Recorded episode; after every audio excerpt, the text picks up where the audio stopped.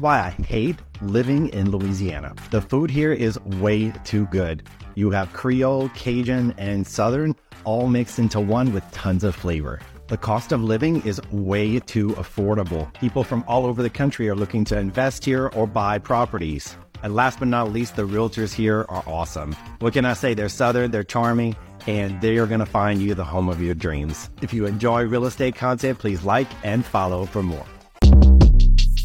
Short Cast Club